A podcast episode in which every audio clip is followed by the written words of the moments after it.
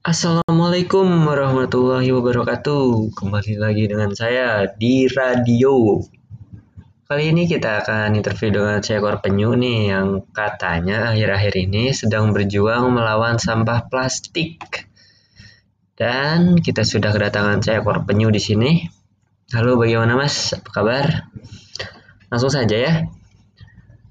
Menurut penelitian yang dilakukan dilakukan oleh peneliti Universities of Exeter, Inggris, menyatakan sampah plastik telah membunuh seribu penyu laut setiap tahunnya.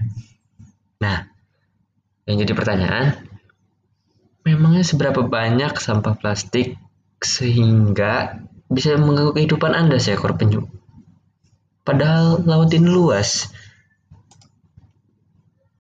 pada tahun 2016, World Economic Forum menyatakan ada lebih dari 150 juta ton plastik di samudera planet ini. Dan jumlahnya semakin bertambah 8 ton setiap tahunnya. 150 juta ton. Selamat kepada umat manusia, Anda telah menciptakan monster. Nah, lalu sebenarnya bagaimana bisa plastik membunuh Anda seekor penyu. Bagaimana?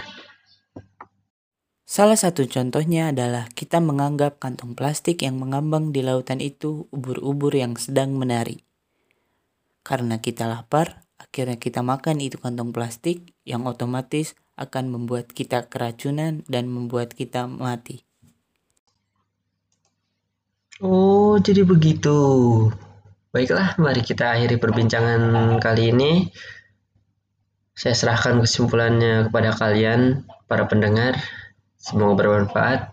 See you. Bye-bye.